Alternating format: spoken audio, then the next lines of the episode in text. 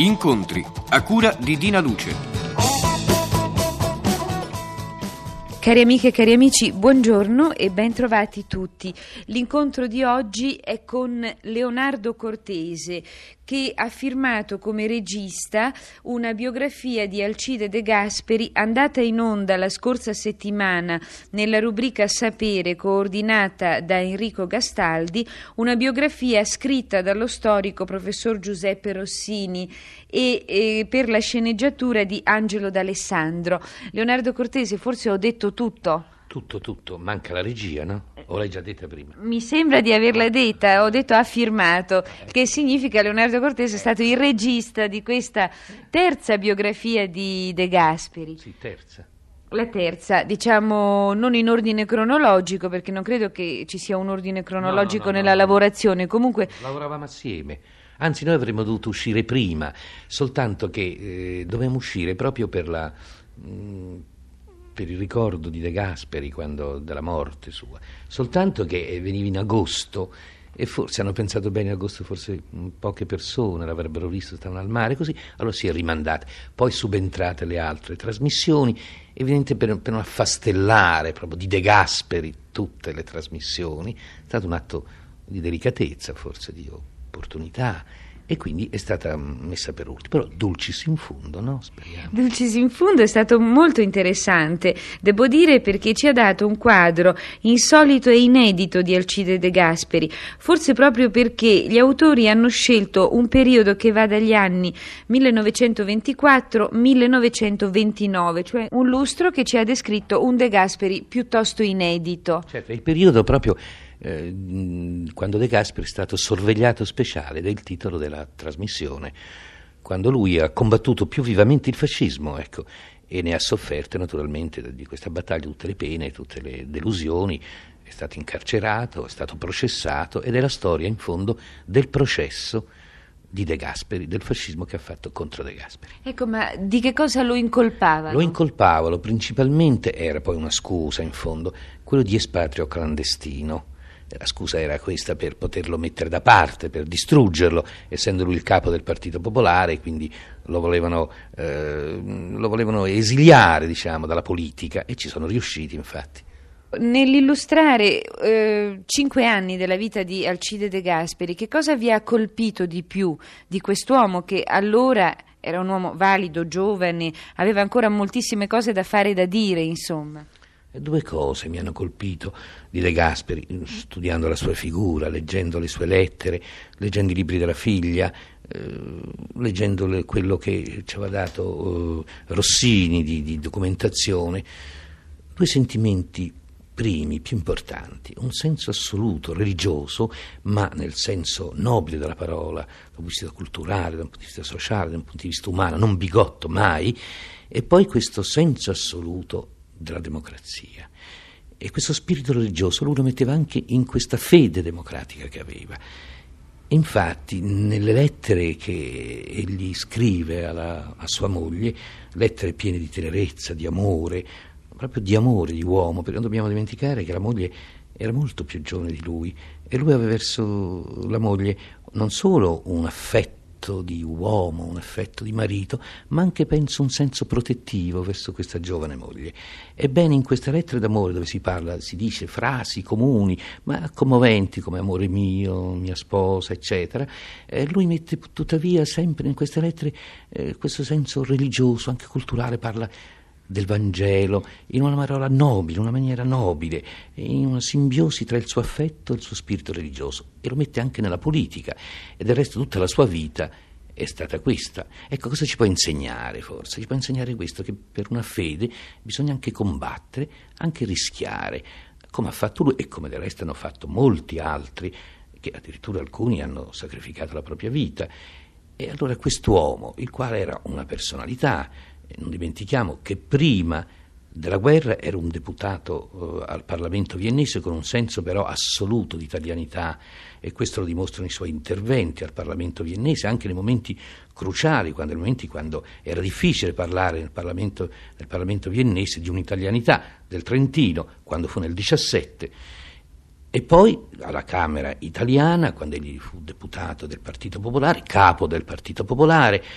Quindi eh, questo, questo, questa nostra trasmissione proprio racconta le, le, sofferenze di quest'uomo, l'umiliazione che ha dovuto subire perché da capo di un partito popolare egli eh, si è ridotto poi alla fine, non solo dopo aver subito il carcere per un processo iniquo, perché era un processo eh, che si basava su, sul fatto di avere, di avere voluto eh, passare eh, la frontiera clandestinamente, poi forse era vero, forse non era vero, ma era una scusa per isolarlo e lo hanno isolato, umiliato, mettendolo, è andato poi per molti anni a fare, diciamo la verità, scriveva le schede le schede alla Biblioteca del Vaticano. Ecco, questo ha fatto per 20 anni. Quindi faceva il bibliotecario? Il bibliotecario, nemmeno, nemmeno. perché scriveva le schede, anche se era un fatto così intelligente di cultura, scrivere schede su un libro, sugli autori, eccetera, ma era umiliante pensando a quello che era stato, che uomo combattivo, perché poi l'abbiamo visto dopo la guerra, quanto è stato combattivo, che carattere era, perché era un montanaro, chiuso, forte,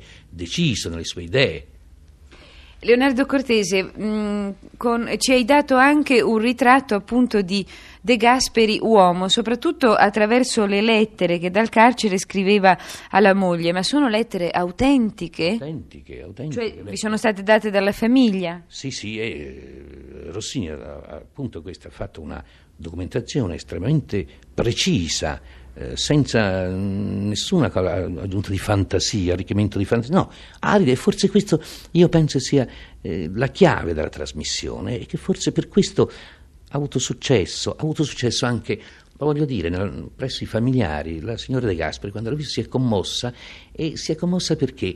Perché ha visto, ha sentito una partecipazione umana, commossa da parte di noi, ma tuttavia sempre eh, precisa, un po' distaccata anche da, questa, eh, da, queste, da queste documentazioni che Rossini ci ha dato, sul quale noi abbiamo lavorato poi. E, mh, mm, mentre il De Gasperi di Olmi è stato Sergio Fantoni e quello di eh, Rossellini è stato Luigi Vannucchi, il De Gasperi scelto da Leonardo Cortese è stato Mariano Rigillo.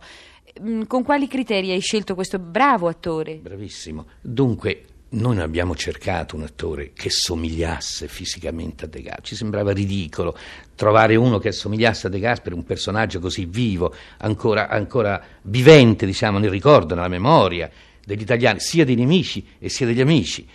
Quindi abbiamo cercato prima di tutto un attore che fosse acuto, intelligente, che sapesse immedesimarsi nel personaggio di De Gasperi, ma lo sentisse anche, diciamo, criticamente e con una partecipazione però viva. E lui questo lo ha realizzato in pieno.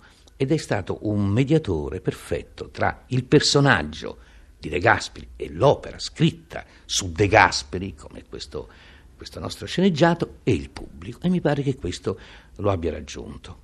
Io vorrei concludere questa prima parte dell'intervista, cioè di incontri, dell'incontro con Leonardo Cortese, pregandoti di leggere un brano di una lettera eh, scritta da De Gasperi in carcere, proprio in un momento, scritta alla moglie, in un momento in cui lui sperava di essere liberato da un giorno all'altro, di avere comunque almeno la libertà provvisoria e invece i giorni continuavano a passare lenti, senza notizie, che credo che sia la cosa peggiore per chi stia in carcere. Ecco, eh, vorrei eh, anche così sottolineare e commentare questo brano con una delle musiche di questo De Gasperi di Leonardo Cortese che è stata anche un po' la sigla di apertura e di chiusura. Il maestro Simoncini. La solitudine assoluta in cui io vivo, la mancanza di libertà che soggettivamente appare sempre un'offesa alla personalità umana che la soffre, talvolta mi sorprendono in qualche istante di depressione morale. Ma pensando a te, alle bambine, a papà, a tutti i buoni, mi rimetto subito e vi mando attraverso l'aria un profondo sospiro che vi dice grazie per l'amore che mi portate e per le cure che vi prendete.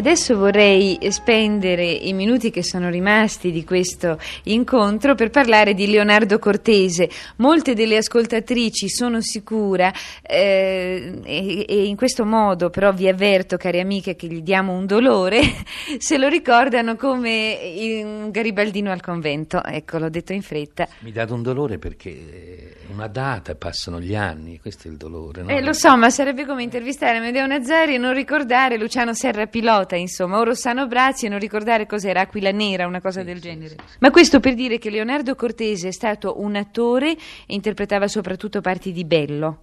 Ma anche non solo parti di bello. Eh, non di cattivo. No, no, di cattivo no, ma dicendo parti di bello sembra un po' parti di cretino. No? Scusa, sai, no, io ho interpretato anche parti importanti in teatro, come so, il revisore, come le mani sporche, come eh, Shakespeare, Giulietta Romeo, feci Bercucci, insomma ho interpretato anche molte cose, non di bello, sta storia di sto bello, che poi non era affatto bello, guarda, Dina Gri, avevo comunicativo, ero simpatico, ero intelligente, ero un bravo attore, posso dire tante cose belle su di me, ma non che fossi bello, eh. sta storia del bello. Oh, mi fa molto piacere di averlo provocato non volendo perché non aveva la minima voglia di parlare di sé. Così abbiamo scoperto che Leonardo Cortesi, io non lo sapevo, è stato anche un attore teatrale di una certa importanza. Poi è passato alla regia, regia cinematografica da prima. Sì, sì, io feci un documentario, realizzai un documentario, Signori chiedi scena, ma lo feci, lo provai perché ero un po' stanco di fare l'attore, mi ero scocciato, mi ero annoiato. A un certo punto volevo dire qualche cosa di mio, forse per questo si passa alla regia in definitiva, perché la regia si perde di popolarità si, si, guadagna meno, si lavora di più, una fatica enorme, una responsabilità maggiore, perché un attore è solo legato al proprio personaggio, spesso, quasi sempre, mentre un regista bada a tutti i personaggi, bada alla storia, bada a tante cose. Quindi, però io provai, volli provare su di me che cosa realmente, criticamente, cosa potevo realizzare. E feci questo documentario che produssi anche e vinse il primo premio a Venezia eh, per i documentari d'arte. Posso sapere quando, se oso? Eh, Madonna, le date, come sei eh, fissata di, con le no, date? No, no, no così, fu, fu, nel 51, il 52. Eh, sembrava chissà quando. Che, scusa, ma che, che, mi credi? Madonna, eh, appunto. questa storia del Garbino al convento. Eh.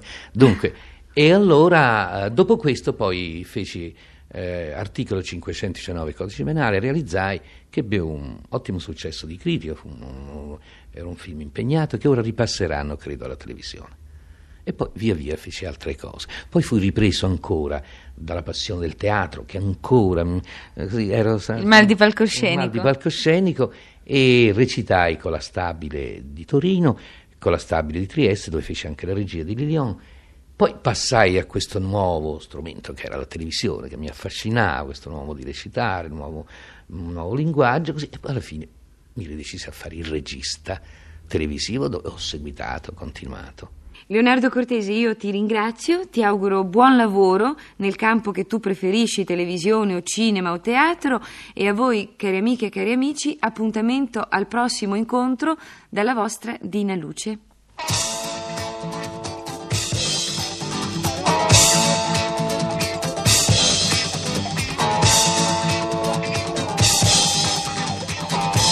Abbiamo trasmesso Incontri a cura di Dina Luce. È intervenuto Leonardo Cortese.